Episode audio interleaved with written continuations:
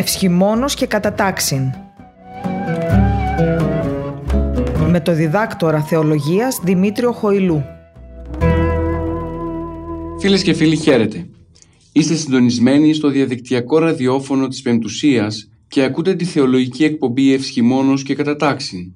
Στην επιμέλεια και παρουσίαση της εκπομπής είναι ο θεολόγος καθηγητής Δημήτριος Χοηλούς. Ήδη πορευόμαστε μέσα στο κατανικτικό περιβάλλον της Αγίας και Μεγάλης Τεσσαρακοστής και όλη αυτή την περίοδο από την Καθαρά Δευτέρα μέχρι και σήμερα η Αγία μας Εκκλησία θέλοντας να μας βοηθήσει και να μας τονώσει στον πνευματικό μας αγώνα μας παρουσίαζε και μας έφερνε μπροστά στο μυστήριο της Θείας Λειτουργίας των προηγιασμένων δώρων μια πολύ ιδιαίτερη τελετή ε, Θείας Λειτουργίας η οποία γίνεται στη συγκεκριμένη αυτή περίοδο των 52 ημερών και η οποία έχει μεγάλο πνευματικό υπόβαθρο αλλά και λειτουργικό έντονο ενδιαφέρον. Για το μυστήριο αυτής της Θείας Λειτουργίας που είναι μια ομολογία ότι οι περισσότεροι χριστιανοί αν και συμμετέχουν σε αυτήν αγνοούν πολλά πράγματα γύρω από αυτήν, καλέσαμε στην τηλεφωνική μας γραμμή τον καθηγητή λειτουργικής κύριος Καλτσή Παναγιώτη της Θεολογικής Σχολής του Αριστοτελείου Πανεπιστημίου Θεσσαλονίκης για να μιλήσουμε για το συγκεκριμένο θέμα. Κύριε καθηγητά, καλησπέρα σας. Κύριε Χοηλού, καλησπέρα σας και ευχαριστώ πολύ για την πρόσκληση. Και εμείς ευχαριστούμε ιδιαίτερως που θα μας διαφωτίσετε για το ιδιαίτερο αυτό μυστήριο της θείας λειτουργίας των προηγιασμένων δώρων, που όπως προείπα οι χριστιανοί μας συμμετέχουν σε αυτό, αλλά πολλοί από εμάς δυστυχώς αγνοούμε την λειτουργική του ομορφιά. Ναι. Είπατε πολύ εύστοχα ότι πρόκειται περί μυστηρίου της Θείας Ευχαριστίας. Έτσι. Ε, με την έννοια ότι είναι ευχαριστιακός άρτος που έχει καθαγιαστεί σε προηγούμενη Θεία Λειτουργία του Σαββάτου ή της Κυριακής και εξυπηρετεί τις λειτουργικές, ευχαριστιακές και πνευματικές ανάγκες των πιστών τις μέρες που α, όπως θα δούμε στη συνέχεια πιο τεκμηριωμένα και συνολικά δεν μπορεί να γίνει η πλήρης λειτουργία. Ε, και θα πούμε γιατί. Άρα είναι ευχαριστία πλήρης, δεν είναι κάτι υποδεέστερο ε, και δεν χάνεται και το, ο αναστάσιμος χαρακτήρας αυτού του μυστηρίου. Η ευχαριστία είναι ο αναστημένος Χριστός. Έτσι, κοινωνούμε έναν Χριστό α, σταυρωθέντα μένα και κυρίως αναστηθέντα. Αυτά τα στοιχεία, τα αναστάσιμα υπάρχουν μέσα στην προηγιασμένη παρόλο που είναι ε, από προηγηθή σε Θεία Λειτουργία και παρόλο που είναι η περίοδος αυτή στερείται έτσι του χαρμοσύνου θα λέγαμε χαρακτήρος αλλά δεν λείπει εντελώς το στοιχείο της χαρμολύπης έτσι ακόμα και στην ε, νηστεία που είναι ένα πέλαγος. Δεν λείπει το στοιχείο της χαράς. Της χαράς για τη σωτηρία μας βέβαια. Και πολύ ωραία είπατε η Εκκλησία δεν μπορεί να μας στερήσει σε, αυτό, σε αυτή την περίοδο. Στο το πέλαγος των αγώνων, στο το στάδιο, το πνευματικό όπου χρησιμοποιούμε πολλά άλλα όπλα ασκητικού χαρακτήρα και προσωπικού αγώνα. Δεν μπορεί να λείπει βέβαια και το κοινό το σπουδαιότερο κοινό έργο που έχει η Εκκλησία που είναι η Θεία Λειτουργία, η Θεία Ευχαριστία έστω και αν γίνεται με τη μορφή αυτή των δώρων που κρατήθηκαν μέσα στα πλαίσια του Εσπερινού. Δεν ξέρω πώς θέλετε να πορευτεί η συζήτηση. Ε, ναι. Έχουμε και τα ιστορικά στοιχεία. Α ξεκινήσουμε καλύτερα από τα ιστορικά στοιχεία. Πότε πρωτοεμφανίστηκε ναι. η θεία λειτουργία ναι. του προγιασμένου δώρου και ποια ανάγκη ουσιαστικά έκανε τους... Αν και μας είπατε κάποια λόγια. Είναι εύστοχο το, το ερώτημά σας ποια ανάγκη να ξεκινήσουμε από εκεί αν θέλετε και μετά να δούμε ναι, φυσικά. αυτή την προδρομική μορφή γιατί έχει μια αφετηρία η προεγιασμένη ως κείμενο και ως γεγονός δηλαδή η ποια ανάγκη. Γνωρίζουμε ότι αυτή η περίοδος από την καθαρά Δευτέρα μέχρι και την μπορώ να πω Μεγάλη Πέμπτη μην πω και τη Μεγάλη Παρασκευή και τότε γινότανε mm-hmm. τις καθημερινές δεν τελείται πλήρης ε, Θεία Λειτουργία. Είναι όπως λέμε άμνημες μέρες. Δεν έχουμε μνήμη Αγίου. Γιατί ένας Άγιος τιμάται όταν ε, γίνεται Θεία Λειτουργία. Δεν τιμάται έτσι, θεωρητικά μόνο είμαι ένας σφαιρινό. Τιμούμε τον Άγιο και κάναμε και λειτουργία. Λοιπόν, αυτές τις μέρες λοιπόν από Δευτέρα μέχρι Παρασκευή κάθε εβδομάδας δεν γίνεται πλήρης Θεία Λειτουργία. Ενώ το Σάββατο και τις Κυριακές γνωρίζουμε ότι γίνεται η λειτουργία πλήρης του Χριστοστόμου με το Σάββατο και την Κυριακή η Θεία Λειτουργία του Μεγάλου Βασιλείου είναι η παλιά παράδοση αυτή Γιατί η Σαρακοστή, ξέρετε, κρατάει παλαιά πρότυπα λειτουργικά. Ένα εξ αυτών είναι και η προγιασμένη αλλά και τα λειτουργία του Μεγάλου Βασιλείου που είναι η πιο επίσημη, η πιο θεολογική, η πιο μεγάλη και παλαιότερα ήταν αυτή που ετελεί το κάθε Κυριακή. Αλλά μην μπούμε στην, ε, στο θέμα αυτό. Επομένως τι θα κάναμε εφόσον δεν τελείται λειτουργία δεν θα μεταλάβουμε. Τη στιγμή που γνωρίζουμε ότι από τους πρώτους χριστιανικούς χρόνους η Εκκλησία έδινε το δικαίωμα στους χριστιανούς αν δούμε και την Καινή Διαθήκη να κρατούν στο σπίτι τους δώρα ευχαριστιακά σαν το αντίδωρο όπως κρατούμε εμείς σήμερα το αντίδωρο και να, νουν, και να κοινωνούν κάθε μέρα. Κάθε μέρα λέει κλώντες κατοίκων άρτων. Το περιγράφουν οι πράξεις των Αποστόλων οι οποίες είναι σπουδαίο λειτουργικό ένα βιβλικό κείμενο που το διαβάζουμε το βράδυ εκεί του Πάσχα στις Αγρυπνίες, στα μοναστήρια κυρίως. και είναι ένα κείμενο που μπορεί κανείς ε, ε, πολύ εύκολα να το συστήσει για να το διαβάζουν οι χριστιανοί, όλοι μας δηλαδή. Είναι, περιγράφει τα γεγονότα των Αποστόλων, τη δράση τους, την, την αποστολική τους δράση, όλο το μεγαλείο της ζωής τους, τα μαρτυριά τους κλπ. Και δίνουν πολλά μηνύματα εκεί. Μέσα εκεί λοιπόν γίνεται λόγος και την λειτουργική του ζωή. Και ένα από τα στοιχεία αυτής της λειτουργικής ζωής είναι να κοινωνούν κάθε μέρα. Αυτό το κάθε μέρα το πήραν και οι ασκητές μετά και χριστιανοί βέβαια. Το καταγράφει ο Μέγας Βασίλειος σε μια επιστολή προς την Κεσαρία, την Πατρικία. Είναι γραμμένο το κείμενο του σε ένα τόμο της Πατρολογίας και εκεί ε, της λέει ότι οι χριστιανοί κοινωνούν πολύ συχνά. Δηλαδή και Κυριακές και Σάββατα και την Τετάρτη και την ε, Παρασκευή. Λοιπόν, έχουμε δηλαδή μια συνεχή μετάληψη. Οπότε αυτό είναι το παραδεδομένο μέσα στην Εκκλησία μας. Αυτή είναι η, η τάξη η οποία επικρατεί. Κάποτε είχε χαθεί βέβαια. Κολυβάδες μας Αθανάσιος Πάριος, Νικόδημος Αγιορείτης και πολλοί άλλοι το ξανάφεραν το θέμα αυτό στην επικαιρότητα. Δεν ξέρω ακριβώς τι κατάφεραν, αλλά σημασία και στις μέρες μας τουλάχιστον υπάρχει ένα ενδιαφέρον, υπάρχει μια τάση προς το να κοινωνούν συχνά οι πιστοί, με την προετοιμασία βέβαια που, που απαιτείται. Και αυτό έχουν συμβάλει πολλοί γεροντάδες, έτσι, πνευματικοί άνθρωποι, ε, συνέβαλαν ώστε να αναθερμανθεί το, το ευχαριστιακό κριτήριο και πνεύμα που πρέπει να μας διακατέχει. Στη βάση αυτή λοιπόν, δηλαδή έχουμε πρώτα πρώτα το θέμα ότι οι, οι, οι χριστιανοί κοινωνούν συχνά. Μπορούν και κάθε μέρα, αλλά τουλάχιστον τέσσερις φορές την ημέρα. Στα μοναστήρια αυτό γίνεται, ξέρετε. Από την άλλη, έχουμε το εμπόδιο ότι το λέει και η Αναλαουδικία Σύνοδος, μια πολύ σημαντική σύνοδος με πολλά έτσι, λειτουργικά στοιχεία. Αυτό το τέταρτο αιώνα γύρω στο 363 συνεκλήθη αυτή, η οποία με έναν κανόνα τον 49ο λέει ότι υπάρχει παλαιό έθος που απαγορεύει την τέλεση της λειτουργίας κατά τη Μεγάλη Τεσσαρακοστή, εκτός Σαββάτου και Κυριακής. Λοιπόν, ε, συναφής προς την ανωτέρω έτσι, στον κανόνα των παραπάνω είναι και ένας άλλος κανόνας της ίδιας συνόδου που απαγορεύει τον εορτασμό μνημών μαρτύρων, το είπαμε και προηγουμένως. Οπότε τι θα γίνει; Από, λέει ότι ου βίεν τεσσαρακοστή μαρτύρων γενέθλια επιτελήν αλλά των Αγίων Μαρτύρων τα μνήμα ποιήν εν της Σάββασης και τις Κυριακές. Αν τύχει ένας Άγιος, δηλαδή μάρτυρας ή και Άγιος ακόμα, μέσα στην εβδομάδα της 40η της εβδομάδας, δεν τιμάται, δεν λειτουργείται. Αλλά απλώς μετατίθεται η γιορτή του τα Σαββατοκύριακα. Οπότε τι γίνεται, το ερώτημα είναι το εξής, το συμπέρασμα από αυτά που λέγω. Από μια μεριά πρέπει να κοινωνούμε συχνά, όλο τον χρόνο. Απ' την άλλη μπαίνει ένα εμπόδιο εδώ ότι δεν μπορούμε να λειτουργηθούμε τις καθημερινές της Μεγάλης Τεσσαρακοστή, γιατί είναι αυστηρή νηστεία. Και είναι πένθυμος περίοδος και περίοδος χαρμολύπης. Τι θα κάνουμε, τι θα γίνει, δεν θα μεταλάβουμε. Τότε αντιβαίνουμε στην βιβλική πράξη, στην ε, αποστολική παράδοση και στην ασκητική μετέπειτα ζωή και βιωτή. Οπότε η Εκκλησία βρίσκει κάποιον τρόπο έτσι να μπορεί να μεταλάβει ο πιστός αλλά εκτός λειτουργίας εκτός πλήρους λειτουργίας. Να μην γίνει δηλαδή προσκομιδή, όλα αυτά, να μην γίνει διαβαστή αναφορά, να μην γίνει καθαγιασμός των δώρων, να μην υπάρχει επίκληση, να μην υπάρχει το λάβετε φάιτε. Βγαίνει η αναφορά. Το, αυτό είναι το κομμάτι της αναφοράς που είναι το σπουδαιότερο τμήμα μιας λειτουργίας στο Χρυσοστόμο του Βασιλείου. Δεν γίνονται αυτά. Και τι, τι πρέπει να γίνει; Θα μεταλάβουμε στο πλαίσιο μιας άλλης ακολουθίας. Έτσι λέει η Εκκλησία. Ποια, ποια είναι αυτή η πιο πρόσφατη ακολουθία; Είναι ο Σπερινός.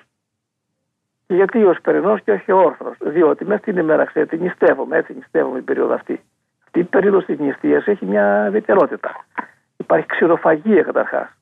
Είναι στοδυτική παράδοση αυτή και όχι μόνο και αεροσοδημητική και κωνσταντινοπολιτική, αλλά εμείς κρατάμε κυρίως την στοδυτική παράδοση. Ξηροφαγία τι σημαίνει; Δεν σημαίνει ξηρή καρπή, μπορεί να είναι και αυτό. Σημαίνει αλάδοτο. Και πόσες φορές την ημέρα τρώμε αυτή την περίοδο, μία μέρα. Και ποια είναι η ώρα που, που καταλύουμε, είναι η ενάτη ώρα. Ποια είναι η ενάτη ώρα, είναι τρεις το μεσημέρι που πέθανε ο Χριστός. Έτσι βλέπετε δεν είναι τυχαία. Άρα το όριο της νηστείας κάθε μέρα από τις άμνημες μέρες, δηλαδή Δευτέρα μέχρι και Παρασκευή, είναι η ενάτη ώρα. Οπότε μέχρι τότε δεν τρώμε τίποτε. Άρα λοιπόν μπορούμε στην ακολουθία που ακολουθεί την ενάτη ώρα, γιατί είναι δεμένη κολλητά είναι η ενάτη ώρα με την προγιασμένη, να κάνουμε τον εσπερινό και εκεί να εντάξουμε το, θα δούμε πώς ε, εντάσσεται και πώς δομείται το ευχαριστιακό κομμάτι. Άρα εσπερινός με ε, θεία ευχαριστία. Και στη συνέχεια έχει το φαγητό, το δίπλο και το απόδειπλο μετά. Ενώ όταν είναι αρτία, είναι μια άλλη μέρα, ας πούμε Σάββατο Κυριακή, έχουμε δύο φορές φαγητό. Μία πριν το μεσημέρι και μία πριν το βράδυ. Που δεν συμβαίνει στις καθημερινές. Έτσι δεν ξέρω αν γίνομαι αντιληπτός κύριε ε, Βέβαια, Α, πολύ καλά γίνεστε αντιληπτός και ναι. μας παρουσιάζεται όλο αυτό το ιστορικό πλαίσιο μέσα στο οποίο δημιουργήθηκε, αναπτύχθηκε η τέλεση της ευθεία λειτουργίας των προηγιασμένων δώρων και ακριβώς μας παρουσιάζεται και την ανάγκη που δημιουργήθηκε στην πρώτη εκκλησία και φυσικά βλέποντας ναι. και τους όρους όπως ξηροφαγία, ενάτη, βλέπουμε... Η ενάτη ώρα, έτσι. Ε, βέβαια στα, στα μοναστήρια περισσότερο, δεν ξέρω στον κόσμο κατά πόσο το τηρούμε αυτό ή αν μπορούμε. Είναι άλλοι, τώρα δεν μπαίνουμε στις λεπτομέρειες που οι πνευματικοί τα χειρίζονται αυτά αν κάποιος είναι ασθενής όλα αυτά. Mm-hmm. Αλλά αυτό είναι το όριο της νηστείας. Δεν τρώμε μια φορά την ημέρα. Νηστεία σημαίνει, ξέρετε, να τρώμε και λιγότερο φαγητό. Δεν είναι να τρώμε κάτι διαφορετικό. Ακριβώς. Έχετε... Είναι και αυτό. Είναι και αυτό. Λοιπόν, ε... ότι υπάρχει και μια έτσι. Καλά θα πει κανείς που το σκέφτηκε αυτό η Εκκλησία. Το εφάρμοζαν κάποιοι mm-hmm. για να το έτσι τηρήσει, να ξεκινήσει μια αρχή. Και από πότε τώρα μπούμε στα ιστορικά. Ναι, αυτό που είπα ότι κρατούσαν οι χριστιανοί στο σπίτι τους κρατούσαν οι ασκητές από τις Κυριακές που πήγαιναν να λειτουργηθούν στο κοινόβιο και μετά πήγαιναν στις σπηλιές τους. Και εκεί ε, μόναζαν έτσι και έφεραν να μεταλάβουν. Έβαζαν ένα σαν αντιμήνσιο έτσι, έπιπλο το λένε τα κείμενα, ο Άγιος Σημεών και ε, κοινωνούσαν. Η κοινωνία δεν μπορεί να είναι έτσι σαν φαγητό. Πρέπει να πλαισιώνεται και από κάτι λειτουργικό. Ποιο είναι αυτό το, το λειτουργικό στοιχείο που μπορεί να πλαισιώσει μια ευχαριστιακή πράξη; Είναι το πιστεύω, είναι το πατερημόν, είναι κάποιοι ψαλμοί, ο 33ος, αυτά που, αυτούς που διαβάζουμε στο τέλος της προηγιασμένης από, τα, από την ακολουθία των τυπικών. Έτσι διαμορφώνεται αυτή η ακολουθία των τυπικών, εις τύπων mm-hmm. της λειτουργίας. Είναι, είναι ακολουθία που πλαισιώνει τον τρόπο κοινωνίας των μοναχών. Και αυτή η ακολουθία είναι, ξέρετε, μέσα στο ορολόγιο, μέσα στο βιβλίο αυτό που υπάρχουν οι περινό, όλα τα σταθερά τουλάχιστον σημεία των ακολουθιών του νυχθημέρου. Μία εξ αυτών είναι και τα τυπικά. Που όταν είναι αρτία διαβάζεται πριν, την, πριν το μεσημέρι. Όταν είναι νηστεία είναι εκεί μετά την ενάτη, εκεί κοντά. Είναι δεμένη εκεί με την ακολουθία αυτή. Άρα λοιπόν έχουμε αυτό το πρότυπο των τυπικών, την πράξη των ασκητών, και για πρώτη φορά η προηγιασμένη μαρτυρείται τον 7ο αιώνα σε ένα κείμενο που εμείς το ξέρουμε έτσι από την έρευνα εδώ, Πασχάλιο χρονικό λέγεται, είναι πάρα πολύ σημαντικό. Και εκεί αναφέρεται στο νίνε δυνάμες, στο χεροβικό, ε, που ψάλεται στο, στο πλαίσιο της λειτουργίας αυτής των προηγιασμένων δώρων. Και από εκεί σιγά σιγά σιγά χτίζεται, δημιουργείται, αναπτύσσεται, διαμορφώνεται και μια και είστε και του χώρου μας κύριε Χορούς, το λειτουργικό κομμάτι εδώ, έχετε σπουδάσει εδώ. Ε, ε, στα, στα, παλιότερα χειρόγραφα, μιλάμε τώρα για κείμενα χειρογραφικά, χειρογράφων, τον 8ο, τέλος του 8ου αιώνα υπάρχει, πρώτο υπάρχει εκεί η προηγιασμένη σε ένα βαρβερινό, βαρβερινός κώδικας, λέει, που είναι στο Βατικανό που τον είχε ένας καρδινάλιος, Μπαρμπρίνι λεγόταν και είπε το όνομα αυτό. Σε αυτά τα χειρόγραφα που είναι πλούτος για μας, για την έρευνά μας, βρίσκουμε τι ευχέ της προηγιασμένη που είναι ο 8ο αιώνα. Άρα υπάρχει. Εμείς κρίνουμε τον 7ο αιώνα. Αν μου επιτρέπετε εδώ να επικαλεστώ μια γνώμη του Αγίου Σημειών Θεσσαλονίκης και στη συνέχεια μπορούμε να επανέλθουμε είτε σε ερωτήματα είτε να δούμε το διάγραμμα αυτής, τι περιέχει αυτή η ακολουθία ή πλήρης λειτουργία.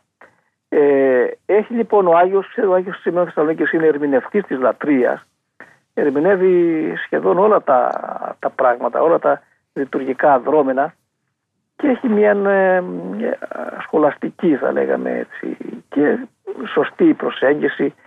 Λέει για την προηγιασμένη ότι είναι αποστολικής παραδόσεως. Λοιπόν, ε, πόθελε η παράδοσης ε, της προηγιασμένης λειτουργίας και γιατί ου τελεία. Τελεία σημαίνει δεν είναι πλήρης. Και πώς εν τες άλλες νηστείες ου λειτουργείται, γιατί δεν έχουμε ας πούμε τη λειτουργία, στην νηστεία αυτών των Αποστόλων ή των Χριστουγέννων και τον έχουμε μόνο εδώ. Και παρακάτω, ό,τι μπορώ, ότι είναι πιο εύκολο θα το εξηγώ, λέει η προηγιασμένη λειτουργία, καταρχάς η λέξη προηγιασμένη σημαίνει δώρα που έχουν προαγιαστεί. Έτσι, λειτουργία είναι ο όρος που ταιριάζει και σε αυτό, είναι έργο, έργο κοινό, λαού και Θεού, έτσι είναι. Είναι πολύ σπουδαίος όρος, πάλι λέξη και αυτή. Λέει η προηγιασμένη λειτουργία άνωθεν και εκ των διαδόχων των Αποστόλων εστίν ως και ευχέ μαρτυρούσει και η παράδοση σε αυτή αρχαία ούσα. Και αληθώς των Αποστόλων είναι ταύτην πιστεύουμε. Ξέρετε οι πατέρες μας θέλουν να δίνουν μια βιβλική έτσι, τεκμηρίωση αποστολική. Φαντάζομαι δεν εννοεί ο Άγιος Σημειών εδώ ότι είχαμε στην Καινή Διαθήκη στον πρώτο δεύτερο αιώνα ευχές προηγιασμένες. Η εσπερινού, μα δεν είχαμε εσπερινού τίποτα. Δεν εννοεί αυτό. Ίσως εννοεί την πράξη αυτή που είπαμε ότι κρατούσαν οι χριστιανοί την προδρομική δηλαδή μορφή της προηγιασμένης. Θέλει να δώσει ένα κύριο στο, στο μυστήριο αυτό και πάει πίσω στου, στους Αποστόλους. Αλλά ας είμαστε σαφείς ότι εκεί υπάρχει ο πυρήνας, υπάρχει, υπάρχει η αρχή, είναι ε, το όραμα, το πούμε έτσι. Υπάρχει πράξη του να κρατούν δώρα στο σπίτι τους και να μεταλαμβάνουν προαγιασμένα δηλαδή οι χριστιανοί και μετέπειτα οι ασκητές. Γι' αυτό λέει των Αποστόλων διάδοχοι αλλά δεν είχαμε ευχές. Ευχές είναι από τον 7ο και κυρίως τον 8ο αιώνα. Τώρα λέει, έχει την ώρα εδώ ο Άγιος Σημεών, ναι, γιατί, να απαντήσουμε και στο άλλο. Γιατί δηλαδή δεν είναι, ας πούμε, η, λειτουργία αυτή δεν τελείται και, και μια άλλη περίοδο.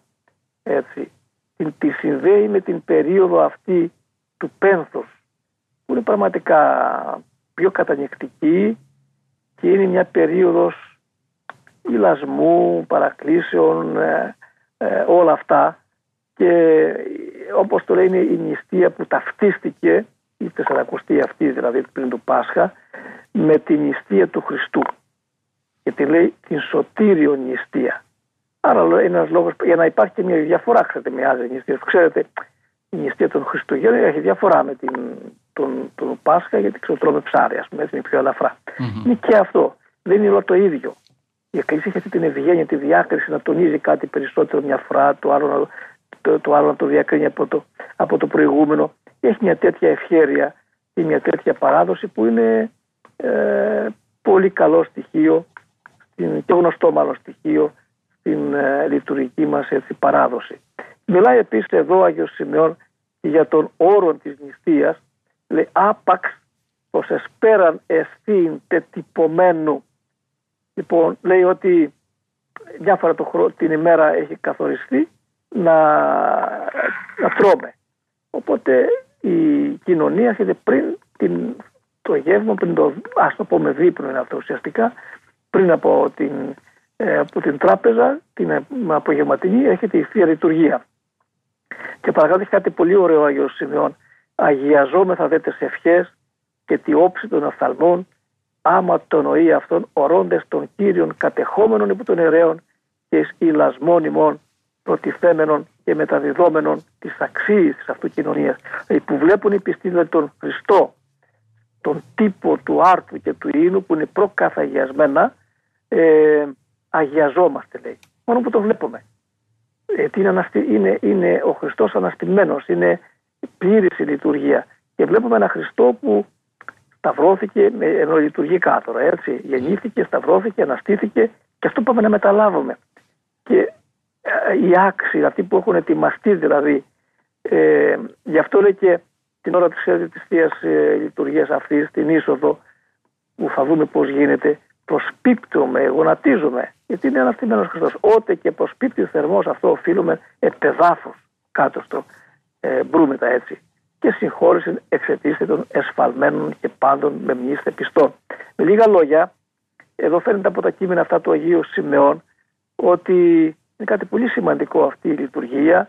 Είναι το μυστήριο των τετελεσμένων, μυστική θυσία, ε, τετελειωμένη, που προσφέρεται εις κοινωνία και μέθεξη και συσσωμάτωση, αν θέλετε, των πιστών με το σώμα και το αίμα του Χριστού. Γιατί γινόμαστε σύσσωμοι και σύνεμοι σύμφωνα με παλιά έτσι, ε, κείμενα. Νομίζω αυτά λίγα λόγια από τον Άγιο ε, Σιμεών, ο οποίος παραπέμπει και σε ένα άλλο ιστορικό στοιχείο και αξίζει να το πούμε από, από τον Άγιο Σιμεών και από άλλες πληροφορίες ότι αυτή η λειτουργία ή ως περινός με ευχαριστία ναι μεν γίνεται τώρα Τετάρτη και Παρασκευή ε, της Μεγάλης Τεσσαρακοστής αλλά δεν απαγορεύεται να γίνει και κάθε μέρα της Μεγάλης Τεσσαρακοστής εκτός Σαββάτου και Κυριακής. Δηλαδή και Πέμπτη, ακόμα και την Μεγάλη Παρασκευή παλαιότερα υπήρχε αυτή η λειτουργία, κάτι που το κρατούν οι καθολικοί ξέρετε. Ή σε κάποια μέρη, δεν το έχω δει εγώ προσωπικά, αλλά το έχω ακούσει, το έχω διαβάσει, τη Μεγάλη Παρασκευή δίνουν αντίδωρο. Είναι κατάλοιπο αυτή τη παλιάς πράξη να τελείται προηγιασμένη τη Μεγάλη Παρασκευή, γιατί η λειτουργία δεν μπορεί να γίνει. Τώρα ούτε προηγιασμένη ξέρουμε να γίνεται, διότι λένε ε, το Χριστός επάνω στο Σταυρό λειτουργείται εκεί. Δεν χρειάζεται. Λειτουργεί με τον τρόπο αυτό. Δεν χρειάζεται να τελέσουμε και λειτουργεί είναι αυτό το, η αυστηρή ημέρα που είναι αυτή, πολύ πένθυμη κλπ. Λοιπόν, αυτά ε, επίσης και υπάρχει άλλη πληροφορία που και όλο τον χρόνο λέει και όλες τις Τετάρτε και Παρασκευές του έτους ετελείτο η προηγιασμένη λειτουργία. Έμενε όμως, για να το κλείσουμε εδώ, mm-hmm. έμεινε να τελείται η ωραία αυτή κατανεκτική αλλά ευχαριστιακή έτσι, μυστηριακή πράξη μόνο Τετάρτη, κυρίως δηλαδή Τετάρτη και Παρασκευή της περίοδου της Μεγάλης Τεσσαρακοστή, χωρίς να απαγορεύεται να τελεστεί και άλλες μέρες, όπως είναι Πέμπτη του Μεγάλο Κανόνα ή και άλλες μέρες, αλλά και τη Μεγάλη Εβδομάδα, ξέρετε. Κύριε.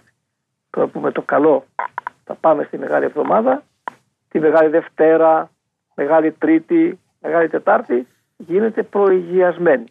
Μεγάλη Πέμπτη γίνεται η λειτουργία του Μεγάλου Βασιλείου. Βλέπετε τιμή στο μυστήριο που παραδίδεται αυτή την ημέρα κάνουμε τη λειτουργία την πιο επίσημη, την πιο παλιά, την πιο θεολογική. Και τη Μεγάλη Παρασκευή, όπως σας είπα, δεν γίνεται λειτουργία για τους λόγους που εξηγήσαμε. Και το Μέγα Σάββατο πάλι προ λειτουργία του Μεγάλου Βασιλείου, στα πλαίσια όμως της πανηχίδου, είναι σπερινό με λειτουργία που ουσιαστικά είναι για το βράδυ, δηλαδή που βαφτιζόταν οι χριστιανοί. Τώρα την κάνουμε πρωί για λόγους καθαρά ποιηματικού. Είναι ωραία λειτουργικά στοιχεία αυτά και τα κρατάει η Εκκλησία μας ως παλαιά παρακαταθήκη παράδοση πολύ παλιά και τα αναβιώνει τώρα στην περίοδο αυτή που υπάρχει αυτή η άνεση και αυτή η δυνατότητα, α το πω έτσι, να χαρούμε αυτό τον πλούτο το λειτουργικό που μας φέρνει πιο κοντά μας... στη μας, στην εκκλησία μας, στη ζωή του Χριστού. Το αντίδωρο, να πούμε και στη λειτουργία την, την προγιασμένη, ε, έχει τεθεί το ερώτημα αν υπάρχει ας πούμε ζέον ή αντίδωρο. πάμε στο δεύτερο, στο αντίδωρο, γιατί έχει γίνει ο καθαγιασμός του άρτου και ξέρετε πώς γίνεται, βγαίνει ο αμνός από ένα πρόσφορο και το αντίδωρο ουσιαστικά είναι από το πρόσφορο που βγαίνει ο αμνός. Έτσι. Άρα δηλαδή έχει ευλογηθεί το αντίδωρο από την προηγούμενη λειτουργία. Και ρωτούν αν δίνουμε, αν δίνουμε αντίδωρο, βεβαίως υπάρχει αντίδωρο στην προγιασμένη, ε, διότι μην ξεχνάμε ότι και στην πλήρη λειτουργία, ναι με το αντίδωρο βγαίνει από τον άρτο που βγαίνει ο αμνός, αλλά όταν έχουμε πολλούς άρτους, ο ένας με τον άλλον έτσι αγιάζει. Το αντίδωρο είναι μια Ωραία, ένα, μια ωραία συνήθεια, ένα ωραίο λειτουργικό στοιχείο.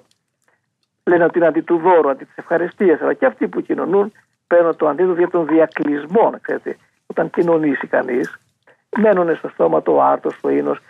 Το, ο, το αντίδωρο εξυπηρετεί το να ε, φύγει από το στόμα μας έτσι να, να καταποθεί καλύτερα το, το σώμα και το αίμα που έχουμε πάρει. Έτσι.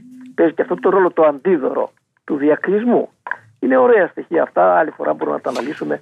Μιας και ε, το αναφέρατε, αν και είναι έτσι λίγο νωρίς, μιας και το αναφέρατε όμως επειδή πολλοί ιερείς μας ρωτάνε το αντίδωρο κατά την ώρα της τελέσεως της προγιασμένη τη λειτουργίας. Ναι. ευλογείται από την προηγουμένη, Έχει ευλογηθεί. έχει ευλογηθεί. Από την Έχει προηγούμενη ευλογηθεί. λειτουργία. Μμμ. Αυτό που γίνεται, ξέρετε, το, το, αν- κοιτάξτε, το αντίδωρο ευλογείται στην προσκομίδη όταν βγαίνει ο αμνός. Ωραία. Αυτό που γίνεται εκεί στο εξαιρέτος που λέμε, με Μμμ. στα δίπτυχα βασικά και στο τέλος των διπτύχων, στην αναφορά και που μνημονεύουμε τους Αγίους πα, προπάτορες, πατέρες ε, και λέει εξαιρέτος, ε, εκεί γονατίζουμε βέβαια, εξαιρέτως σηκωνόμαστε πάνω το αξιονεστή και εκεί υπάρχει το κανείς και ένα κάποιος από το παλιάτρα, ο Καστρίσιος το λέγανε στο Βυζάντε, τώρα κάποιο από τα παιδιά εκεί, ο αναγνώστης ή κάποιος που διακονεί στο ιερό, φέρνει το, ε, το δίσκο ή όπου υπάρχει το αντίδωρο και το υψώνει. Το δεν είναι ευλογία του αντιδόρου. Είναι η ύψωση του άρθρου της Παναγίας. Διότι ακριβώς ο, το, ο αμνός βγαίνει από ένα πρόσφορο που βγαίνει και το αντίδωρο και αυτό το πρόσφορο που βγαίνει ο αμνός είναι τύπος της Παναγίας. Παίρνει το θεμητορικό αυτό α, συμβολισμό που τον ένα τον ένα το λέει ο Γερμανός Κωνσταντινούπολος και άλλοι πατέρες από εκεί και μετά.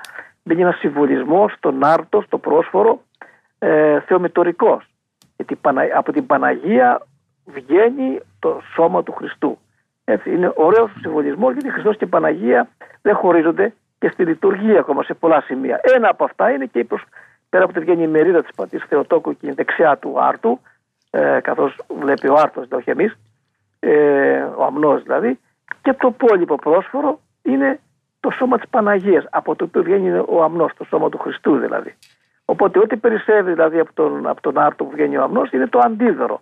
Και εκεί που το, ε, στο εξαιρέτως που το υψώνουν πάνω από τα δώρα είναι, είναι το ύψωμα της Παναγίας. Μια, και υπάρχει και ολόκληρη ακολουθία, ξέρετε, στα μοναστήρια. Μετά τη λειτουργία πηγαίνουν στο, απέναντι από το ιερό, του, από το ναό, υπάρχει η τράπεζα, έτσι, για να φάνε στο, η τράπεζα η πνευματική πριν, η τράπεζα η ηλική τώρα. Και εκεί, όταν έχει γιορτές κυρίως, υπάρχει, ας το πω έτσι, ε, η τελετή αυτή της υψώσεως του άρτου της Παναγίας. Υπάρχουν κάποια λόγια, δεν έχει τώρα σημασία να τα πούμε, και από αυτό τσιμπολογούν όλοι και βαφτίζουν κιόλας τον άρτο μέσα στο ποτήριο. Ναι, είναι ωραία τα έθιμα αυτά, τα του άρτου έθιμα. Έχουμε και το ύψωμα, αν δεν το τηρείτε στην Κρήτη, όταν γιορτάζει κάποιος, ε, υψώνουν προς τιμήν του Αγίου και του εορτάζοντο έτσι. Ε, και το φέρνουν στο σπίτι και το είναι για τον εορτάζοντα κατά κάποιο τρόπο.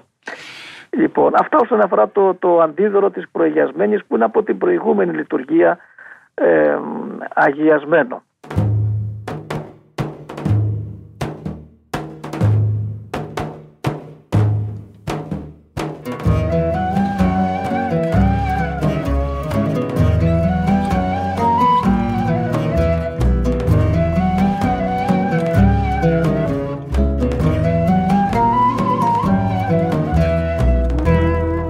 Και φίλοι, ε, έχουμε στην τηλεφωνική μας ε, επικοινωνία τον καθηγητή λειτουργικής του Αριστοτελείου Πανεπιστημίου Θεσσαλονίκης, Θεολογικής Σχολής, τον κύριο Σκαλτσί Παναγιώτη, με τον οποίο και συζητάμε μαζί του για το θέμα της ε, λειτουργίας, της Θείας Λειτουργίας των Προγιασμένων Δώρων.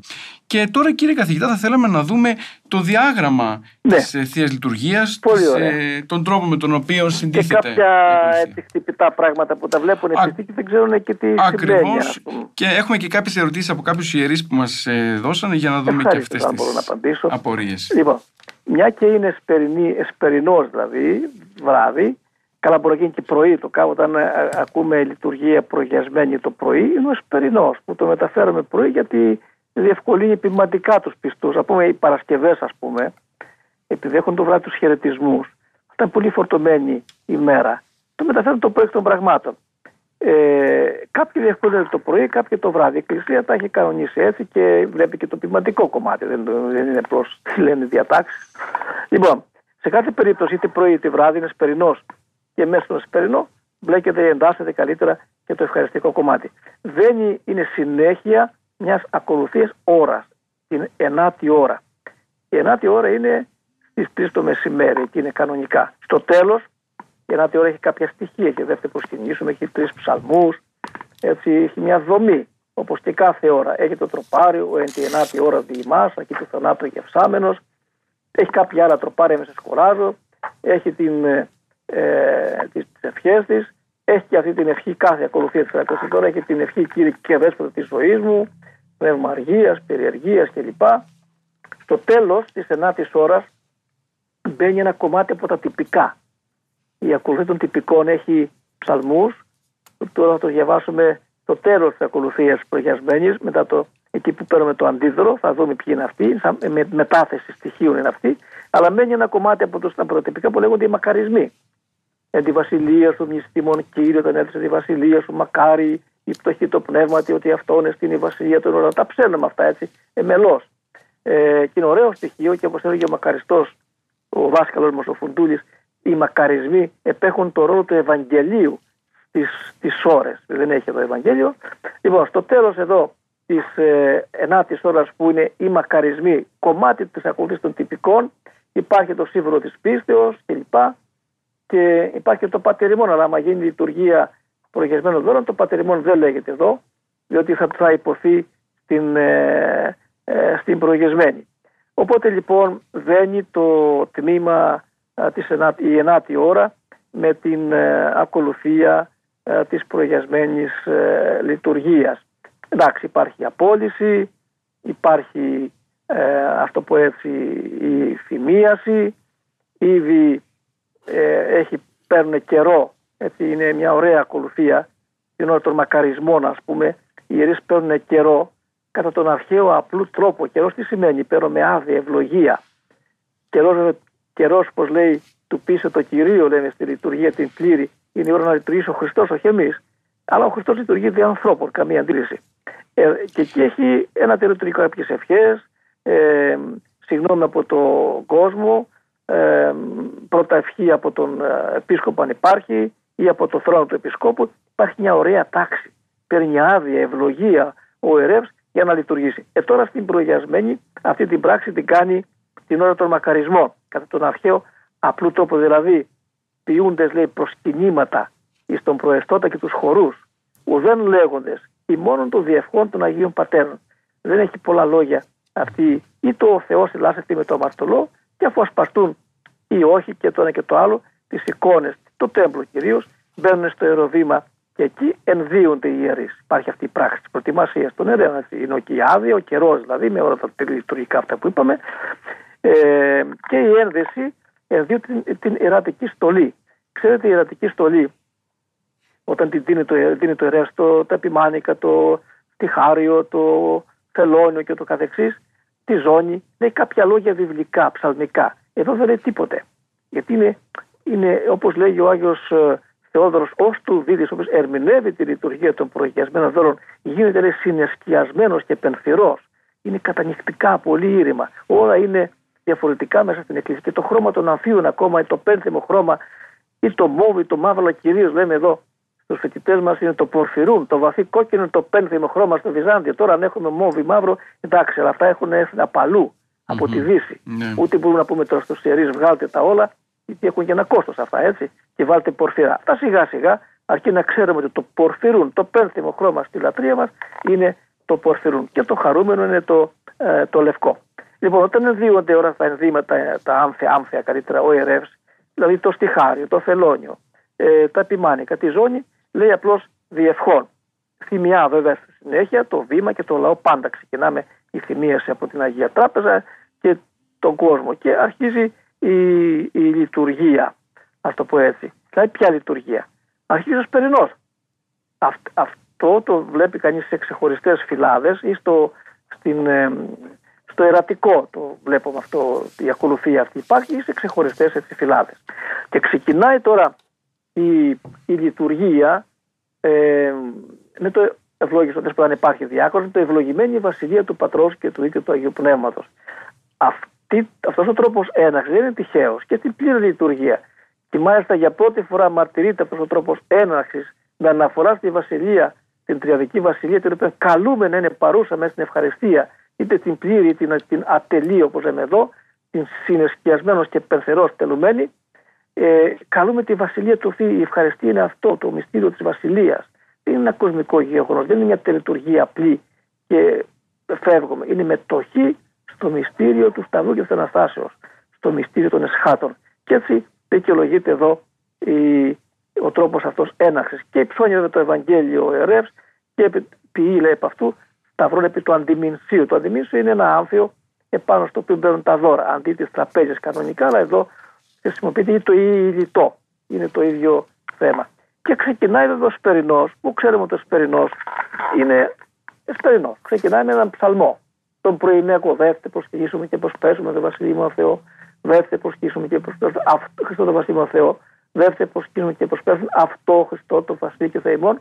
Και ο προεστός που είναι είτε βέβαια ο επίσκοπος αν υπάρχει, είτε ο ηγούμενος, είτε κάποιος το ψαλτήριο ή κάποιος αν είναι προσκεκλημένος εκεί, αναγενώσκει κύμα δηλαδή εδώ, ευλόγη ψυχή μου των Κύριων, Κύριο Θεός μου, μεγαλύτερη σφόδρα. Είναι ο ψαλμός που αναφέρεται στη δημιουργία. Αυτής η θάλασσας, η μεγάλη και ευρύχωρος, εκεί ερπετάνω και στην αριθμό ζώα μικρά με τα μεγάλους. Είναι και τα ανοιξαντάρια που τα λέμε όταν γιορτάζει έτσι ο ναός. Είναι ένας πολύ σημαντικός ψαλμός, ο οποίος αναγενώσχεται. Στη συνέχεια είναι τα ειρηνικά, πολύ φυσικό έτσι. Και στη συνέχεια βέβαια υπάρχει, υπάρχουν οι ψαλμοί του λιχνικού. Οι ψαλμοί του λιχνικού είναι, ξέρουμε ποιοι είναι οι ψαλμοί του λιχνικού. Εγώ συγγνώμη πριν του ψαλμού του λιχνικού. Τα προ το κύριο. Ε, είναι τα λεγόμενα προ κύριο, ξέρετε έτσι. Άλλο τώρα, άλλο ωραίο λειτουργικό στοιχείο είναι το κάθισμα του, του σπερινού των ημερών αυτών της, της Μεγάλης Τετρακοστής. Είναι ο 119 ψαλμός, 120, 121, 122, 123. Μια ομάδα δηλαδή ψαλμών που απαρτίζουν ένα κομμάτι του ψαλτηρίου που λέγεται κάθισμα. Πείτε διότι ε, καθόταν την ώρα αυτή, μάλλον αυτό προφανώ δεν έχει σχέση με τι καρέκλε, στάσεις. Και σε τρία κομμάτια δομημένο, κατά την αντιφωνική έτσι, παρά την ασματική παράδοση ας πούμε της Εκκλησίας μας σε τρία α, τμήματα και τη μεσολαβεί ε, από κάθε τμήμα, από κάθε στάση μεσολαβεί η μικρή έτσι, μπέηση του ιερέα, του διακόνου μικρή συναυτή καλύτερα και μία ευχή του αντιφόρου. Οπότε είναι τρία κομμάτια. Είναι πολύ ψαλμένοι μέχρι τον 100, είναι μόνο αυτή που είπα, είναι και μέχρι τον 130, νομίζω 35, κάπου 15 ψαλμοί είναι, απαρτίζουν ένα κάθεσμα. Και αφού ολοκληρωθεί αυτή η ανάγνωση των προσκύριων, είναι πολύ ωραίο στοιχείο, συνήθως στο κέντρο του ναού, από έναν ή δύο ή τρεις αναγνώστες. Α το, ας το, αν μπορούν εκεί, και εδώ παντού βέβαια και οι ιερείς μας να επιλέγουν έτσι, οι ψαλτάδε μας να διαβάζουν καλά τα κείμενα αυτά, βοηθούν τον κόσμο. Και στη συνέχεια πηγαίνουμε στους ψαλμούς του, του Λιχνικού, που είναι ο ψαλμός 140 και ο 141, 142 είναι ψαλμοί του Κύριε Κέκαξα και στη συνέχεια το κατευθυνθήτο όπου γίνεται βέβαια και η θυμίαση από τον ε, διάκονο αν υπάρχει ή από τον, ε, από τον ιερέα. Και στη συνέχεια, ξέρετε, η ψαλμή αυτή του λιχνικού, στο τέλος, κάποιοι στίχοι εξ αυτών, από κάποιος σημείο και μετά δεν έχει σημασία να κουράζω τώρα τους φίλους και ακροατές, ε, κρέμονται κάποιες, κάποια τροπάρια που είναι της ε, ας πούμε της μέρας του, της, της μέρας της εβδομάδας των νηστείων ή και του ε, Αγίου ακόμα. Αλλά αυτό είναι μόνο σε ξεχωριστές περιπτώσεις. Και ψάρουμε λοιπόν τα τροπάρια που έχει μέσα το τριώδιο. Το τριώδιο έχει τις Κυριακές περιγράφει και ξεκινάει. Δευτέρα από τις εβδομάδες η Δευτέρα της Δευτέρας εβδομάδος Δευτέρα της Τρίτης εβδομάδος και το καθεξής και ψάλουμε τα τροπάρια που είναι γραμμένα ε, μέσα στο, στο τριώδιο. Αφού λοιπόν ψαλούν τα τροπάρια, στο τέλος υπάρχει το δοξαστικό, έτσι, η κορύφωση του, των στοιχειρών είναι το δοξαστικό, γιατί ξεκινάει με το δόξα και, και γίνεται, είναι η είσοδος, έτσι. Υπάρχει μια ευχή, Ευπέρα και πρόκειται συμπρία, ενούμεν, ευλογούμεν, ευχαριστούμε και δέομαι φάσου δέσποτα των απάνων, φιλάνθρωπε. Και λοιπόν είναι πολύ ωραία αυτή η ευχή. Και στη συνέχεια είναι όπως σε κάθε σπερινό η υποδοχή του εσπερινού φωτό. Αυτή είναι η δομή δηλαδή, του πρώτου κομματιού εδώ του εσπερινού προημιακό, τα προσκύριον που είναι συγκεκριμένοι 15 ψαλμοί, ε, έτσι ξεκινούν προσκύριον ε, και έκρασα κλπ. Είναι η ψαλμή του λιχνικού, το κύριε και έκρασα, κατευθυνθήτο, φου κύριε φυλακή του στομό δημοκιού του καθεξής. Στο τέλος τα τροπάρια τη εβδομάδος, που είναι σίγουρα της περίοδου των νηστείων, και ολοκληρώνεται αυτό το κομμάτι με το δοξαστικό και την είσοδο. Η είσοδο του, του ιερέα που είναι μέσα στο ιερό και όλων των, αν είναι πολύ ιερείς ή οι διάκονοι. Έχουν στο κέντρο του ενώ διαβάζουν την ευχή και στη συνέχεια το φως ελαιών που δεν το λέμε ψαλτά. Είναι, πώς λέμε λιτή με γιώτα, ο λιτός ο τρόπος ε, ε, ε, προσέγγισης των λειτουργικών μας εδώ θεμάτων, πραγμάτων. Είναι χήμα. Φως, σιλαρών, αγίας, δόξης. Είναι η αρχαία φωνή που λέει ο Μέγας Βασίλειος. Είναι η επιλήχνιος ευχαριστία. Κεντρικό κομμάτι της ε, Θείας ε, Λειτουργίας αυτής των προγεσμένων δώρων η οποία είναι σπερινός. Και φως στο σπερινός πρέπει να ευλογηθεί το φως, το σπερινό. Τώρα βέβαια έχουμε το ηλεκτρικό ρεύμα, αλλά παλαιότερα δεν είχαμε το ηλεκτρικό ρεύμα, είχαμε απλώς τα λιχνάρια. Και άναβαν τα λιχνάρια για να δούνε. Και η αναγωγή πάντα γίνεται στο πρώτο τροπάριο, που είναι πολύ παλιό. Που το λέει ο Μέγα Βασίλειος, είναι τέταρτος ένα ο Μέγα Βασίλειος και το λέει αρχαία φωνή. Πάνε δεύτερο, τρίτο αιώνα. Τόσο παλιό είναι το τροπάριο. Το πιο παλιό τροπάριο ενδεχομένως που έχουμε στην εκκλησία μας. Φως ιεραρών Αγίας Δόξης, αθανάτου πατρός, ουρανίου Αγίου Μάκαρος Ιησού Χριστέ. Αυτό είναι το φως το αληθινό. Επί κύριε Χοηλού και φίλοι ακροατές, όταν, όταν η Εκκλησία μιλάει για φως, πάντα παραπέμπει στο Χριστό. Φως ηλαρών το βράδυ. Δόξαση το δείξετε το φως το πρωί στον όρθρο. Είναι ο Χριστός. Ενώ βλέπουμε το λιχνάρι, βλέπουμε τον ήλιο, το κτιστό δηλαδή τον ήλιο, αλλά αναγόμεθα στο, στο αίδιο φως, στο αιώνιο φως, το φως της γνώσης που λένε τα τροπάρια άλλη γιορτής. Έτσι γίνεται λοιπόν η αναγωγή μέσα από τα κτιστά πράγματα σε αυτά που δεν μπορούμε να δούμε. Γι αυτό, γι αυτό είναι και το θεολογικό κομμάτι αυτών των ακολουθιών. Μέσα από αυτά που δεν μπορούμε να δούμε, μας βοηθάει η Εκκλησία με το λόγο, με τον ύμνο, με την κίνηση, με τα υλικά πράγματα, να αναχθούμε σε πράγματα που δεν μπορούμε να δούμε. Δηλαδή, τι δεν μπορούμε να δούμε; Πώς έγινε το ψωμί και το κρασί σώμα και αίμα Χριστού; Πώς μπορούμε να γίνουμε σύσσωμε και σύνδεμε Χριστού; Πώς μπορούμε να κοινωνήσουμε με την Αγία Τριάδα; Πώς μπορούμε να την κάνουμε κάτι κοιτήριο της ψυχής μας; Πώς να την βάλουμε στην καρδιά μας μέσα για να μας φωτίσει; Και μας κάνει καινούριους ανθρώπους. Δεν μπορούμε να το καταλάβουμε αυτό.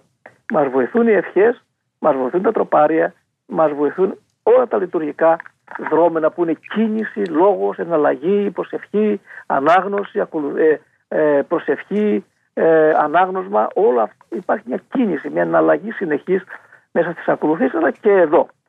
Και στη συνέχεια, αν μου επιτρέπετε, είναι το βιβλικό κομμάτι. Έτσι είναι και σε κάθε σπερινό και σε κάθε γιορτή. Έχουμε αναγνώσματα δηλαδή από την, κυρίως από την Παλαιά Διαθήκη αλλά και κάποιες φορές και από την Καινή Διαθήκη. Εδώ την προηγιασμένη επειδή είμαστε πριν τη Μεγάλη Εβδομάδα διαβάζουμε από τη Γέννηση και τις Παροιμίες δύο αναγνώσματα με τα προκείμενά τους. Έτσι, το κείμενο τι σημαίνει το κείμενο του Αποστόλου ή προκείμενο, ξέρω εγώ, ήχος πλάγιος του πρώτου ψαλμός στάδε, κάποιοι στίχοι που τους λένε ε, και ακούμε τον διάκονο Σοφία, πρόσχομεν. Είναι βεβαίω διάλογος και διαβάζει χήμα έτσι, το ανάγνωσμα ο αναγνώστης. Πρέπει να ξέρει καλά να το διαβάζει. Στο τέλος λέει και ελευσόν. Και βλέπουμε τον ιερέα εκεί να παίρνει μια λαμπάδα, το θυμιατό, και κρατάει μαζί, να κοιτάει προς την ωραία πύλη και να λέει Σοφία, τελεία, ορθή. Κατόπιν ιστάμενο λέει επί το Σολέα. Κάποιοι κοιτάνε προς την προσκομιδή.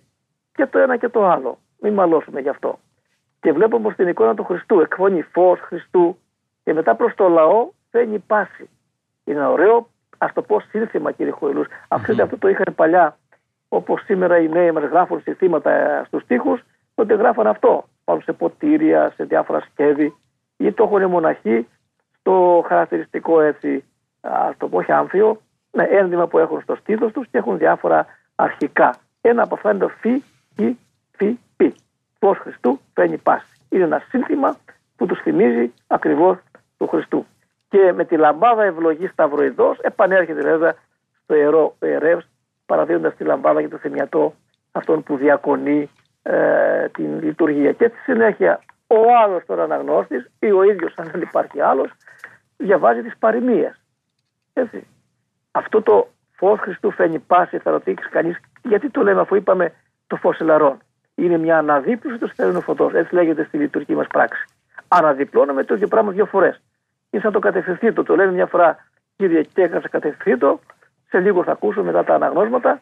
Θα ακούσουμε ξανά το κατευθυνθήτο να ψάται ασματικά από τον, από τον χορό και από τον ιερέα. Δύο φορές το ίδιο πράγμα. Είναι ένα λειτουργικό έθιμο εδώ. Λοιπόν, αφού ακουστήκε, ακουστούν και οι παροιμίες, που είναι ένα σοφιολογικό βιβλίο, το άλλο είναι ιστορικό βιβλίο, ε, με πολλά νοήματα. Μπορεί να γίνει και κήρυγμα. Εδώ, ξέρετε, θυμάστε από τις σπουδές σας εδώ, βάζαμε τους φοιτητές και τους βάζουμε ακόμα να κηρύξουν μια και ασχολήθηκε και με την ομιλητικη Μετά από το κομμάτι αυτό, το βιβλικό, τα αναγνώσματα, βγαίνει ο φοιτητής και ε, κηρύττει. Αυτό μπορεί να γίνει και στις ε, ενορίες. Λοιπόν, έχουμε χρόνο ακόμα λίγο να σα. Ναι, βέβαια, βέβαια. βέβαια. ε, και λοιπόν. φυσικά, μιας και το αναφέρετε, ναι. γιατί μας μας παρουσιάζετε πολύ ωραία έτσι, το διάγραμμα της ε, θείας λειτουργίας των προγεσμένων δώρων. Εκεί στο προς τον κύριο, ο ιερέας μέσα στο ιερό ετοιμάζει φυσικά και τα δώρα.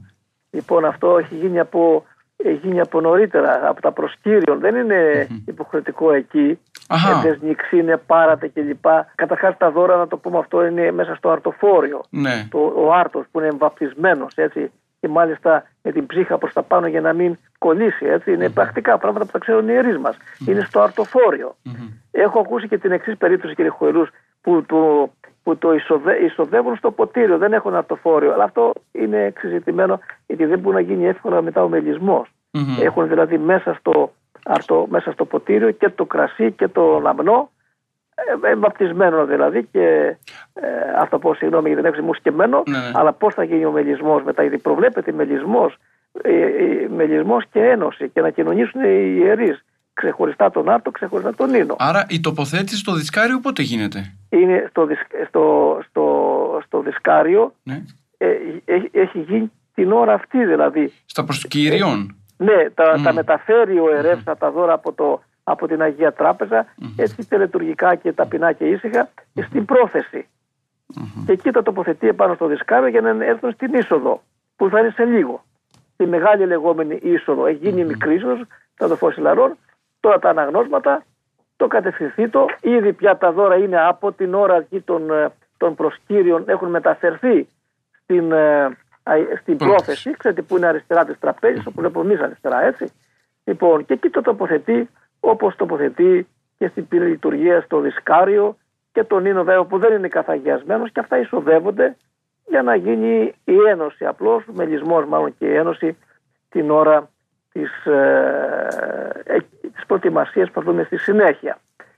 Λοιπόν, είμαστε στο κομμάτι τώρα αυτό ε, μετά τα αναγνώσματα είναι το κατευθυντήριο προσευχή όπως είπα προηγούμενο που ψάρετε μελωδικότατα και κατανεκτικός λέει το, το κείμενο εδώ. Ε, εντάξει, την πρώτη εβδομάδα των νηστειών έχουμε και Ευαγγέλιο μετά από αυτό, αλλά δεν είναι της ώρας να το πούμε αυτό, δεν έχουμε κάθε μέρα έτσι, Ευαγγέλιο. Λοιπόν, στη συνέχεια υπάρχει η εκτενής ε, και πορευόμεθα προς το... Υπάρχουν τα κατηχούμενα στη συνέχεια. Είναι ένα στοιχείο πολύ βασικό που το κρατάει η προηγιασμένη διότι αυτή την περίοδο γνωρίζουμε από πολύ παλιά από τον τέταρτο έχει δημορφωθεί η τάξη αυτών των κατηχουμένων και τους μνημονεύει η Εκκλησία. Εύξασε την κατηχούμενη το κυρίω, η πιστή υπέρ των κατηχουμένων δεηθόμεν, κατηχήσει αυτούς το λόγο της αληθείας, αποκαλύψει αυτούς, αυτή στο Ευαγγέλιο της δικαιοσύνη, αυτοί που πήγαιναν να βαφτιστούν το Πάσχα δηλαδή, ομαδικά τότε και στην Πανηχίδα και στην Αγρυπνία, δηλαδή Σάββατο βράδυ προς Κυριακή, εκεί γίνονταν τα βαπτίσματα. Τώρα δεν γίνονται κάθε μέρα που να γίνει βάπτισμα, αλλά κρατάει η Εκκλησία αυτό το παλιό έθιμο της ετοιμασίας των κατηχουμένων. Γιατί οι κατηχούμενοι μπορεί να μην υπάρχουν, ας πούμε, στην Εράπετρα ή στη Θεσσαλονίκη, που και εκεί μπορεί να υπάρχουν, υπάρχει, υπάρχουν σε όλη την Εκκλησία. Και από τη μεσονίστημη εβδομάδα, από την τέταρτη δηλαδή των νηστειών, ψάχνουν τα δίπλο κατηχούμενα. Όσοι, τα φωτιζόμενα δηλαδή. Mm-hmm. Δηλαδή, που λέει, όσοι, από την Τετάρτη τη Τετάρτη εβδομάδα των νηστειών ε, και της μεσονιστήμου έτσι καλουμένης, λέει ο ιερεύς ή ο διάκονος, όσοι προς το φώτισμα προσέλθετε, εύξαστη προς το φώτισμα το κυρίω, η πιστή υπέρ των προς τον Άγιο φώτισμα ευτρυπιζομένων αδελφών κλπ. Όπως κύριος ο Θεός ημών στηρίξει αυτούς, φωτίσει αυτούς φωτισμό γνώσεως. Είναι πιο έτσι, εντατικά δηλαδή προετοιμάζονται περισσότερο αυτοί που είναι να βαφτιστούν το Πάσχα και τους λέμε φωτιζομένου. Πορεύονται προς το φώτισμα. Ποιο είναι το φώτισμα, είναι το Πάσχα. Γι' αυτό και το Πάσχα έχουμε λαμπάδες, είναι παντού φως, είναι πάνω της κάτω, όχι πάνω της κάτω, όπως εκεί πέρα ε, ουρανός και γη και τα καταχθόνια, υπάρχει παντού. Νύμπε πλήρωνε φωτός. Η πηγή του φωτός. Mm-hmm. Η γιορτή είναι, κάθε γιορτή είναι φως, και εκείνος το Πάσχα. Λοιπόν, τα πάντα είναι ρελαμπρισμένα και φωτισμένα. Λοιπόν, και πορευόμαστε σιγά σιγά προς, προς την, έτσι, την διαδικασία της ε, ευχαριστίας. Πώς, ποια είναι αυτή, να πούμε το καθαρά τώρα ευχαριστιακό κομμάτι, αφού μισολαβούν τα κατηχούμενα, διπλοκατηχούμενα, είναι η είσοδος των δώρων. Τι σημαίνει η είσοδος των δώρων εδώ, λιτάνευση, εισόδευση του, του δισκαρίου και του ποτηρίου που είναι πάνω στην πρόθεση. Που εκεί μεταφέρθηκαν στα προσκύριον τα δώρα που είχαν κατηθεί και ήταν μέσα στο αρτοφόριο, πάνω στην Αγία Τράπεζα τον όλη την εβδομάδα. Τώρα τα μεταφέραμε στην προσκομιδή και από εκεί, στην πρόθεση καλύτερα, και από εκεί γίνεται η προσκομιδή, η παλιά δηλαδή, η μεγάλη λεγόμενη είσοδος, η οποία δεν έχει κάποια ευχή. Ευχή λεού λέγεται. Και ψάλεται από το χορό αργός και κατανοιχτικό σε ήχο πλάγι του δευτέρου αντί χειροδικού, του γνωστού χειροδικού, ε, το «Νίνε δυνάμεις». «Νίνε δυνάμεις των ουρανών, συνδημίνα οράδος λατρεύωσιν». Ακούστε το, το λόγο αυτό που είναι πολύ ωραίος. Έτσι. Έχουμε μία είσοδο ποιου του Χριστού, το αναστημένο τώρα Χριστού ή του νεκρού Χριστού στην απλήρη λειτουργία, γιατί δεν έχουν καθαγε, που είναι καθαγιασμένα, που δεν έχουν καθαγιαστεί μάλλον τα δώρα ακόμα εκεί. Λέει η δούγαρη σπορεύεται ποιος, ο βασιλεύς της δόξης. Αυτό, αυτή η φράση προέρχεται από τον 23ο ψαλμό Φρατηρίου δηλαδή άρατε πίδας η άρχοτε ημών και πάθετε πύλε αιώνι και εισελεύσετε ο βασιλεύς της δόξης. Αυτόν τον βασιλέα που εισπορεύεται τον κοινωνούμε στη Θεία Λειτουργία. Στη ευχαριστία καλύτερα. Νόημα της μεταλήψεω. Η δου θυσία μυστική παρακάτω. Τετελειωμένη δορυφορείται. Είναι μυστική, δηλαδή δεν μπορούμε να καταλάβουμε με ποιο τρόπο έγινε το ψωμί σώμα και το κρασί αίμα. Τετελειωμένη. Έχει γίνει ο καθαγιασμός δηλαδή, αυτό λέει τετελειωμένη. Δορυφορείται με τη μορφή των δώρων. Ποια είναι τα δώρα, το ψωμί και το κρασί. Τι είναι το ψωμί και το κρασί, είναι οι απαρχές της ζωής μας. Ό,τι καλύτερο είχαμε, είχαν οι άνθρωποι, ως ευχαριστία του προσφέρουν στο Θεό. Είναι λεγόμενες απαρχές. Και δορυφορείται. Με, με, είναι δώρο, αλλά και τελετουργικά, δηλαδή συμμετέχουν όλοι οι άγγελοι εκεί. Ε, αν υπάρχουν πολλοί ιερείς, κρατούν και το, τη λαβίδα, κρατούν και ό,τι άλλο σκεύος υπάρχει στο ιερό πίστη και πόθο, η πρόσκληση τώρα έτσι, πίστη και πόθο προσέλθω μεν. Γιατί αυτό είναι η λειτουργία, να μεταλάβουμε. Δεν είναι ένα, μια λειτουργία που πάμε και παρακολουθούμε και φεύγουμε θέατρο. Είναι αμέτωχη ζωής αιωνίου γεννόμεθα. Αυτό που είπε στην αρχή, ευλογημένη βασιλεία είναι τα έσχατα. Τώρα γινόμαστε μέτοχοι αυτών των εσχάτων. Πώς, παίρνοντας μέσα μας το σώμα και το αίμα. Δίνοντας τη δυνατότητα το σώμα μας να αγιαστεί, να γίνει σύσσωμο και σύνημο με το σώμα και αίμα του Χριστού. Αυτή τη θυσία που μας προσέφερε, ο ίδιος να την κάναμε κάθε μέρα και κάθε ε, γιορτή για να γινόμαστε μέτοχοι αυτής της καινούργιας εν Χριστώ ε, ζωής. Και κατά την ώρα της, της ουσιαστικά λιτανία, η είσοδος είναι, δεν είναι τίποτα ο ιερεύς. Υπάρχει μια ησυχία, μια κατάνοιξη για διευχών των Αγίων Πατέρων ημών και μάλιστα φέρνει στην κεφαλή του τον αέρα που είναι ή μοβ ή μαύρος. Μοβ συνήθως από ό,τι ξέρω και κανονικά δεν πορφυρούν το πάνθυμο χρώμα. Το φέρνει στο κεφάλι του και λέει κανείς γιατί το κάνει αυτό. Γιατί ακριβώς είναι συνεσκιασμένος και πενθυρό στη λειτουργία ή και για ένα άλλο λόγο ακόμα. Κρατάει τα δώρα στα χέρια του. Δεν μπορεί να κρατάει, θα μπορούσε να τον έχει στον αέρα και στην πλάτη του, στον, στον ώμο του καλύτερα. Αλλά είναι, κρύβεται έτσι αυτό το μυστικό στοιχείο, εκδηλώνεται και με τον τρόπο αυτό. Να φέρει πάνω στο κεφάλι του τον αέρα, ο οποίος ολόκληρη ιστορία τι είναι ο αέρας. Είναι ο επιτάφιος, ξέρετε. Λιφτανεύεται ο επιτάφιος. Ο αέρας είναι βέβαια να καλύπτει τα δώρα. Συμβολίζει τα ρηπίδια. Συμβολίζει το καταπέτασμα. Συμβολίζει την πέτρα του Χριστού που βγήκε μετά την ανάσταση. Όλα αυτά. Αλλά είναι και ο επιτάφιος που το βλέπουμε σε εικόνες τη λιτάνευση των δώρων στη Μεγάλη είσοδο, την κανονική λειτουργία, να το λειτουργούν οι άγγελοι και να κρατούν τον επιτάφιο. Ο επιτάφιος αέρα είναι πολύ κοντά τα δύο αυτά λειτουργικά άμφια. Στη συνέχεια, ε, δεν έχουμε την, ε, έτσι, την αναφορά το κομμάτι της λειτουργίας που να καθηγιάζουν τα δώρα, να ακούμε το λάβετε φάγετε, να ακούμε ας πούμε το, ε, το μεταβαλλόν το πνεύμα του Αγίου, να ακούμε τα δίπτυχα. Δεν υπάρχουν αυτά. Δεν υπάρχει καθαγιασμός στον, δεν υπάρχει μνημόσυνος στη λειτουργία των προκειμένων. Έχουν γίνει, γίνει το μνημόσυνο, έχουν προσφερθεί οι μερίδες. Όλο αυτό το κομμάτι λείπει και πηγαίνουμε καθαρά τώρα στη Θεία Κοινωνία αφού ακούσουμε τα πληρωτικά τα γνωστά πληρώσουμε την δέση ημών και ευχή μετά το αποτεθήνε τα Άγια για τραπέζι ένα ωραίο κείμενο που λέει ο των αρήτων και αθεάτων μυστηρίων Θεός παρόηθη σε αυτή της σοφίας και της γνώσεως η απόκριση ότι την διακονία τη λειτουργία στάθες αποκαλύψας σε μην και θέμενος ημάς τους αμαρτωλούς ιερείς δηλαδή την πολύ σου φιλανθρωπία εις το προσφέρεση δώρα και θυσίας υπέρ των ημετέρων αμαρτημάτων και των λόγων νοημάτων. πολύ ωραίο κείμενο αυτό γιατί τα λόγια των, των ευχών εδώ της προγιασμένη είναι πάρα πολύ καλά, τα οποία τι σκοπό έχουν να μας προετοιμάσουν να καλλιεργήσουν το φρόνημά μας, το νου μας, την ψυχή μας, να μας καθαρίσουν για να μπορούμε να μεταλάβουμε. Και ένα άλλο στοιχείο που ακολουθεί είναι το πάτερ ημών. Το πάτερ ημών, ξέρετε, είναι ευχαριστιακή προσευχή. Έχει την έννοια του πατέρα, έχει την έννοια της βασιλείας, έχει την έννοια του άρτου, του επιουσίου, την ευχαριστία δηλαδή και τη συγνώμη. Και όσοι εμείς αφή με τι οφειλέτε ημών, και άφεση με τα φιλήματα ημών, και μην μας βάζει σε περασμό. Όλα τα, τα, τα λόγια εδώ της προσευχής, τη Κυριακής προσευχής, έχουν ευχαριστιακό περιεχόμενο. Γι' αυτό και μπαίνουν εδώ και στην πλήρη λειτουργία και εδώ ως ένα στοιχείο προετοιμασίας για την θεία ευχαριστία. Ακολουθεί βέβαια ο μελισμός. Μελισμός τι σημαίνει, έχουμε τον αμνό ολόκληρο. Τον κόβουμε στα τέσσερα, ξέρουν οι Το πρώτο κομμάτι μπαίνει το Ιησούς στο, στο ποτήριο και έτσι καθαγιάζεται και ο ίνος που δεν είναι, είναι κοινός, είναι σκέτο κρασί και καθαγιάζεται με την μίξη. Έτσι, ο αμνός έχει εμποτισμένος είναι με τον, με τον ίνο, έχει ξηραθεί. Κόβεται, τεμαχίζεται, μελίζεται, αλλά δεν διαμερίζεται. Μπαίνει το ένα κομμάτι εκεί, κοινωνούν οι ιερείς μας, έτσι, μελισμός, κοινωνία και ε, ένωση με το, του, του άρτου, δηλαδή με το ποτήριο, το οποίο γίνεται πλέον και αυτό αίμα. Μπαίνει και ζέον, υπάρχει και ένα ερώτημα εδώ, αν βάνιο με ζέον. Υπάρχει αυτή η παράδοση να μπαίνει το ζέον. Το ζέον έχει ολόκληρη ιστορία, ξέρετε. Είναι ε, από παράδοση που για να μην παγώνει το ποτήριο ε, σε χώρες που έχει πάγο, κρύο πολύ. Αλλά τώρα στην δική μας εδώ παράδοση και περιοχή είναι αυτό το συμβολισμός, η ζέση της πίστης που εκφράζει το ζέον και της πίστης και, την, και του πνεύματος του Αγίου, τον, αυτή την ζεστασιά, το πω έτσι, πεντηκοστή.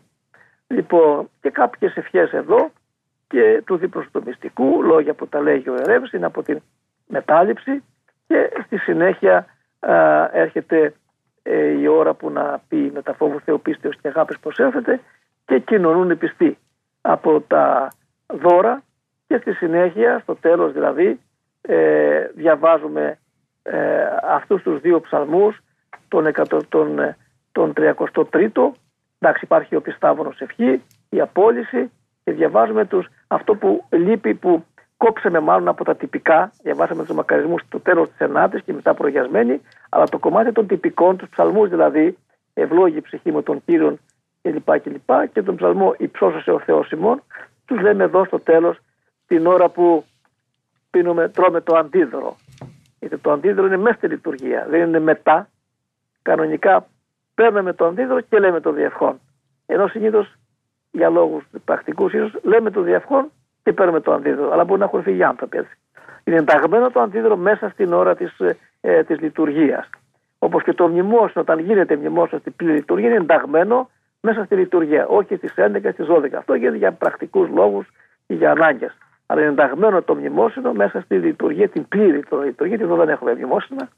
Και έτσι κρίνει, αγαπητέ κύριε Χοηλού, και η λειτουργία αυτή των προηγιασμένων δώρων που το παραλαμβάνω. Δεν είναι τίποτε άλλο παρά εσπερινό με θεία ευχαριστία.